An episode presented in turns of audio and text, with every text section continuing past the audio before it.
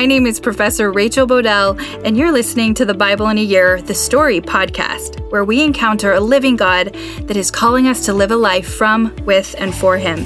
This podcast is designed to help you listen to the one connected story of the Bible and understand it, perhaps just a little bit better, by learning from biblical scholars that have helped me. We will read the Bible out loud and explore how the one connected story of the kingdom of God is unfolding and how we fit into that story today.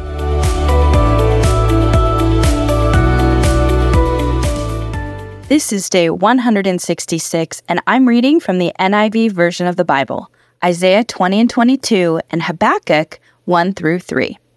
Isaiah 20.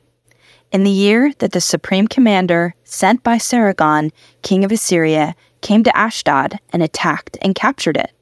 At that time, the Lord spoke through Isaiah, son of Amoz. He said to him, Take off the sackcloth from your body and the sandals from your feet and he did so, going around stripped and barefoot.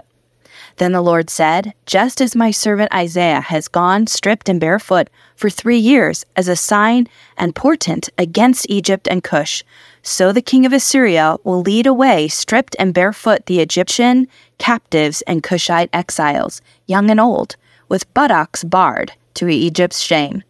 Those who trusted in Cush and boasted in Egypt will be dismayed and put to shame. In that day, the people who lived on this coast will say, See what has happened to those we relied on, those we fled to for help and deliverance from the king of Assyria. How then can we escape? A prophecy against the desert by the sea. Like whirlwinds sweeping through the southland, an invader comes from the desert, from a land of terror. A dire vision has been shown to me. The traitor betrays, the looter takes loot, Elam attack, Media lay siege. I will bring to an end all the groaning she caused. At this, my body is racked with pain. Pangs seize me, like those of a woman in labor. I am staggered by what I hear. I am bewildered by what I see. My heart falters. Fear makes me tremble. The twilight I longed for has become a horror to me. They set the tables, they spread the rugs, they eat, they drink. Get up, you officers, oil the shields. This is what the Lord says to me Go, post a lookout, and have him report what he sees. When he sees chariots with teams of horses, riders on donkeys, or riders on camels, let him be alert, fully alert. And the lookout shouted, Day after day, my Lord, I stand on the watchtower. Every night I stay at my post. Look, here comes a man in a chariot with a team of horses and he gives back the answer Babylon has fallen, has fallen. All the images of its gods lie shattered on the ground. My people who are crushed on the threshing floor, I tell you what I have heard from the Lord Almighty, from the God of Israel. A prophecy against Dumah. Someone calls to me from Seir, Watchman, what is left of the night? Watchman, what is left of the night? The watchman replies, Morning is coming, but also the night. If you would ask, then ask, and come back yet again. A prophecy against Arabia. You caravans of Dedanites who camp in the thickets of Arabia, bring water for the thirsty. You who live in Tema, bring food for the fugitives. They flee from the drawn sword, from the bent bow, and from the heat of battle. This is what the Lord says to me. Within one year, as a servant bound by contract would count in all the splendor of Kedar will come to an end. The survivors of the archers, the warriors of Kedar, will be few. The Lord, the God of Israel, has spoken. Habakkuk chapter 1. The prophecy that Habakkuk the prophet received. How long, Lord, must I call for help, but you do not listen? Or cry out to you violence, but you do not save? Why do you make me look at injustice? Why do you tolerate wrongdoing? Destruction and violence are before me. There is strife and conflict abounds. Therefore, the law is paralyzed and justice never prevails. The wicked hem in the righteous, so that justice is perverted. Look at the nations and watch and be utterly amazed, for I am going to do something in your days that you would not believe, even if you were told. I am raising up the Babylonians, that ruthless and impetuous people who swept across the whole earth to seize dwellings not their own. They are a feared and dreadful people. They are a law to themselves and promote their own honor. Their horses are swifter than leopards, fiercer than wolves at dusk. Their cavalry gallops headlong. Their horsemen come from afar. They fly like an eagle swooping to devour. They are all come intent on violence. Their hordes advance like a desert wind and gather prisoners like sand. They mock kings and scoff at rulers. They laugh at all the fortified cities. By building earthen ramps, they capture them. Then they sweep past like the wind and go on. Guilty people whose own strength is their God. Lord, are you not from everlasting? My God, my Holy One, you will never die. You, Lord, have appointed them to execute judgment. You, my rock, have ordained them to punish. Your eyes are too pure to look on evil. You cannot tolerate wrongdoing.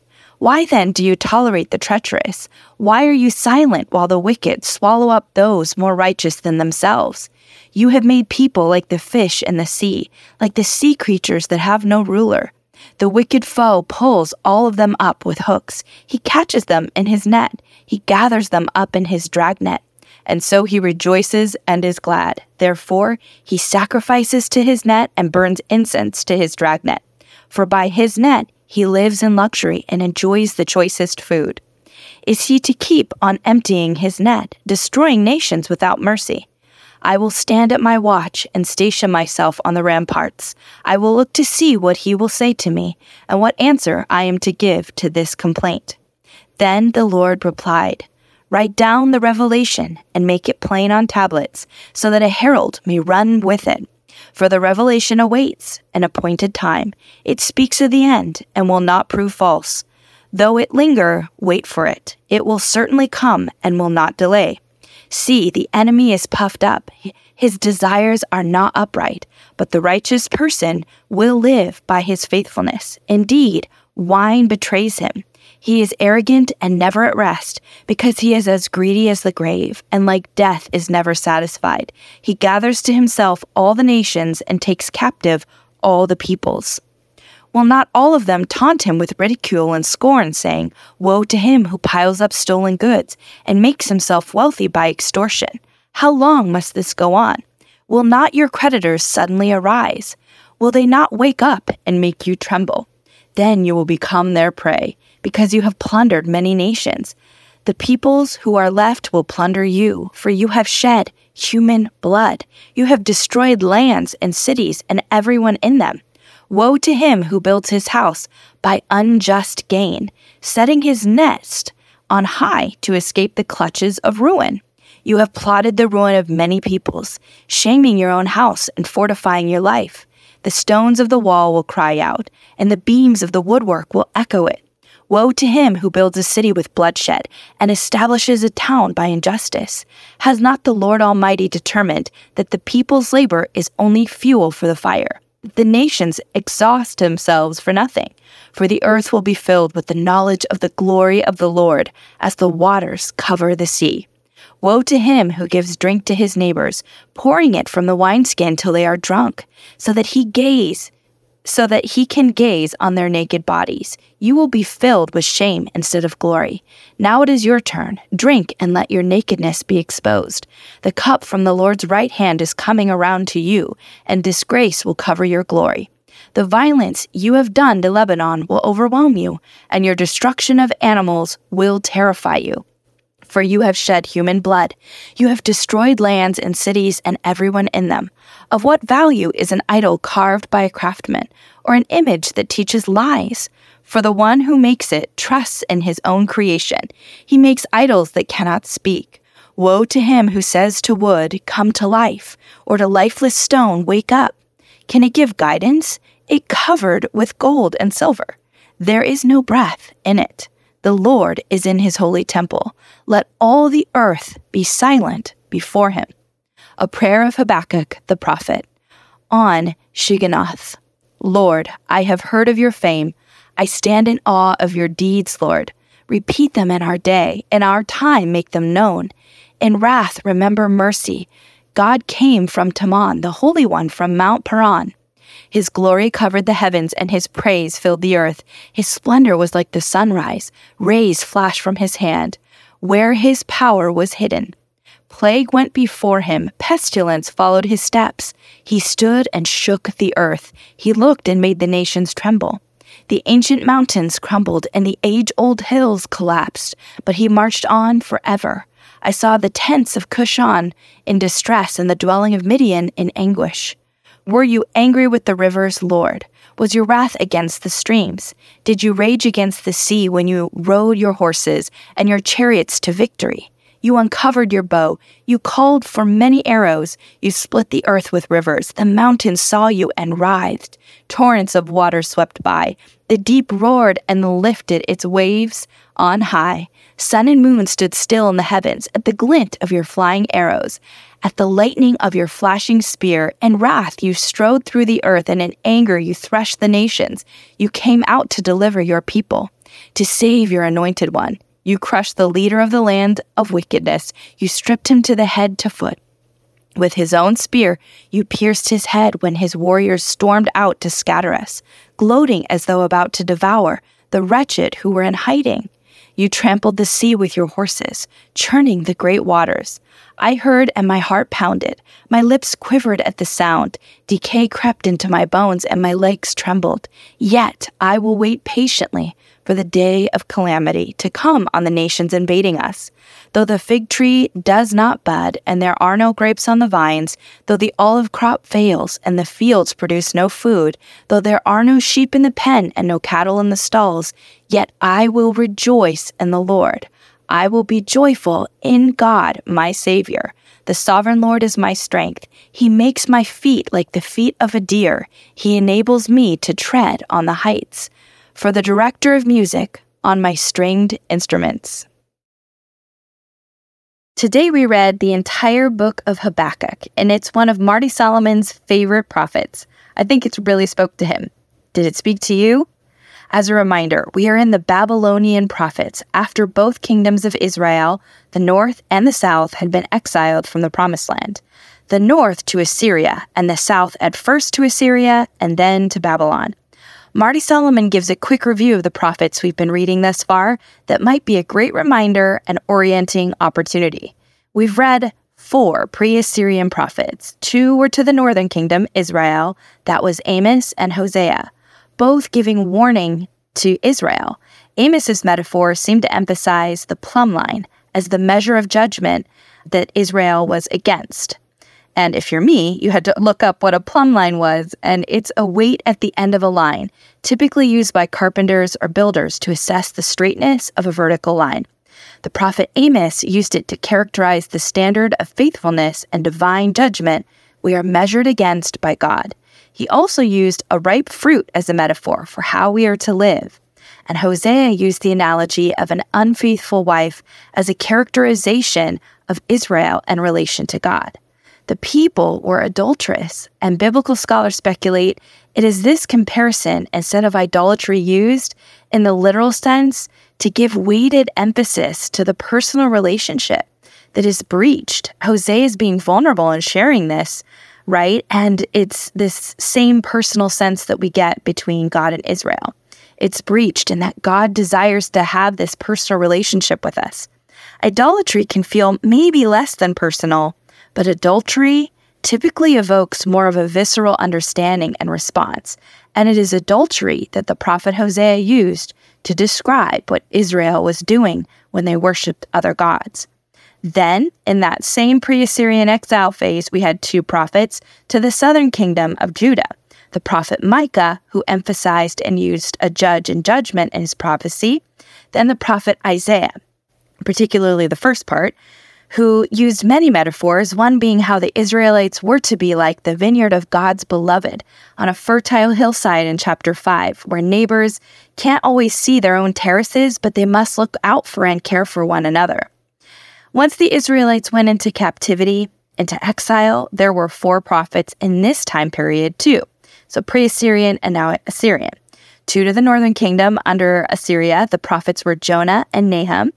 These prophets address those hard questions like when or why we feel like God is doing anything, or why God isn't doing more or faster to end suffering or save someone from exile, captivity, and suffering. And we learned in Jonah how God even loves and is reaching for the heart transformation of enemies. And this case, it was the Ninevites. We are reminded that good or bad choices, God loves people and he's slow to anger. God believes in the potential of people to come or return to him. But Nahum reminds us that God will not do nothing. He will respond and will not let evil endure, and justice cannot prevail. It may feel paradoxical, but remember, we learned from the book of Job God is wisdom itself. Wisdom cannot be defined where we compare God to it. Yes, there is proverbial wisdom. Then in Ecclesiastes, it introduced, because it's a trio book, right? Proverbs, Ecclesiastes, and the book of Job. In Ecclesiastes, we're introduced that life isn't always fair and it doesn't always make sense. It's compared to vapor in the sense that we experience life and its blessings or hardships but we cannot control the if or when or how long sometimes. It may not make sense or be, you know, following proverbial wisdom. We can't necessarily hold on to them. We may lose them or have them removed. These are God's decisions ultimately. But we know we can savor and enjoy the blessings, share them with others, and we can also rely on God to be with us through the storms and the valleys of the shadows of death. He will never leave or forsake us. Then we have two prophets to Judah in the Assyrian exile period Zephaniah, who speaks to Judah about repentance, Shavah, in Hebrew, to repent, which also has to do with coming back and turning back behavior. And the second part of Isaiah, which turns from mourning to woe and oppression, because that ultimately leads to Jeremiah, other prophets and Lamentations, prophecies when the southern kingdom is exiled or taken over by the Babylonians. So now we haven't read Zephaniah, Lamentations, or Jeremiah yet. But Marty Solomon gives this great 30,000 foot view of how and where the prophets fit in this time period in the story that I thought was worth reviewing. There are three more prophets in the Babylonian period, and the first is Habakkuk, which we read today. The complaint the prophet is bringing before God. Did you notice that? Why are you letting the wicked hem in righteous and pervert justice? That's his complaint before God. He sounds a bit like he's digging in his heels, perhaps a little bit like Jonah. The prophets aren't typically bringing a complaint to God, but being a mouthpiece, a messenger from God to the people. Marty Solomon says he sounds maybe a little bit like Abraham. Habakkuk acknowledges their mistakes, but doesn't understand the why and is frustrated by it. Then God responds. I'm doing something you can't understand. I'm raising up this enemy, and God describes just how wicked that this enemy's heart and behavior is.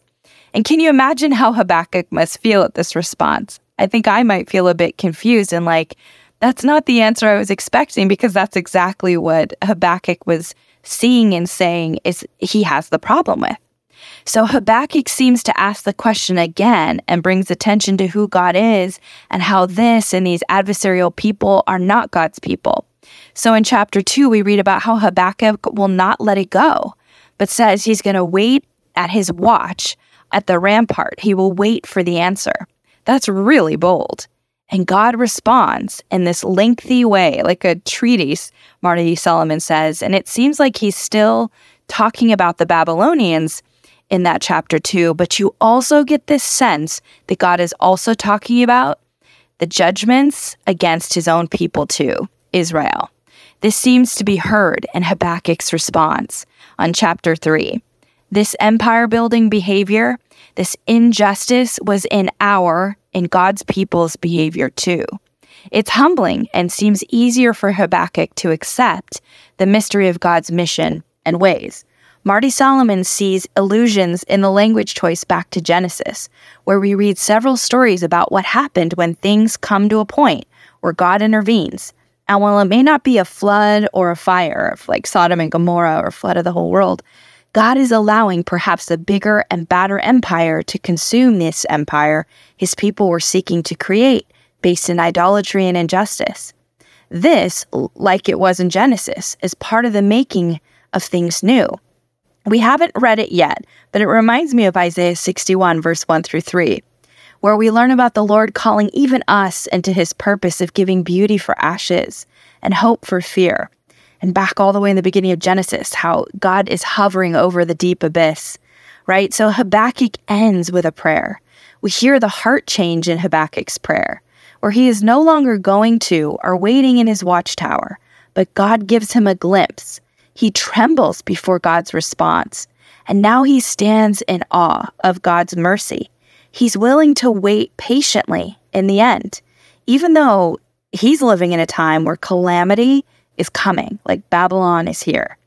But most empires rise and fall, which seems to be characterized here, and it's being reminded. But whatever comes, the prophecy and prayer ends. Might I be like a deer? Might we all be willing to trust in the Lord? It ends with this notion of being in the song, in the story, where God is the director of the song of the story and we're instruments to reflect Him and be close to Him. Marty Solomon says sometimes we think we want answers, but we may not really know what we're asking for, and we may not know how to stand or walk into that future. But God knows, and we rest assured that God's love and who He is, He is able to overcome it all giving us just what we need to live now and into what's next. But the part that strikes me the righteous live by faith in the Lord. And faith is emboldened by remembering the story, who God is. There are so many references back to Genesis with the water over the sea and other creation hints. There's something so big and so amazing, even in the face of calamity, lifting our eyes up and as Dr. Ed Stetzer, the new dean of the Talbot School of Theology, said at our Biola faculty retreat this morning, the moment we are in does not change the mission we are on. I'm going to say that again. I thought it was so good. The moment we are in does not change the mission we are on.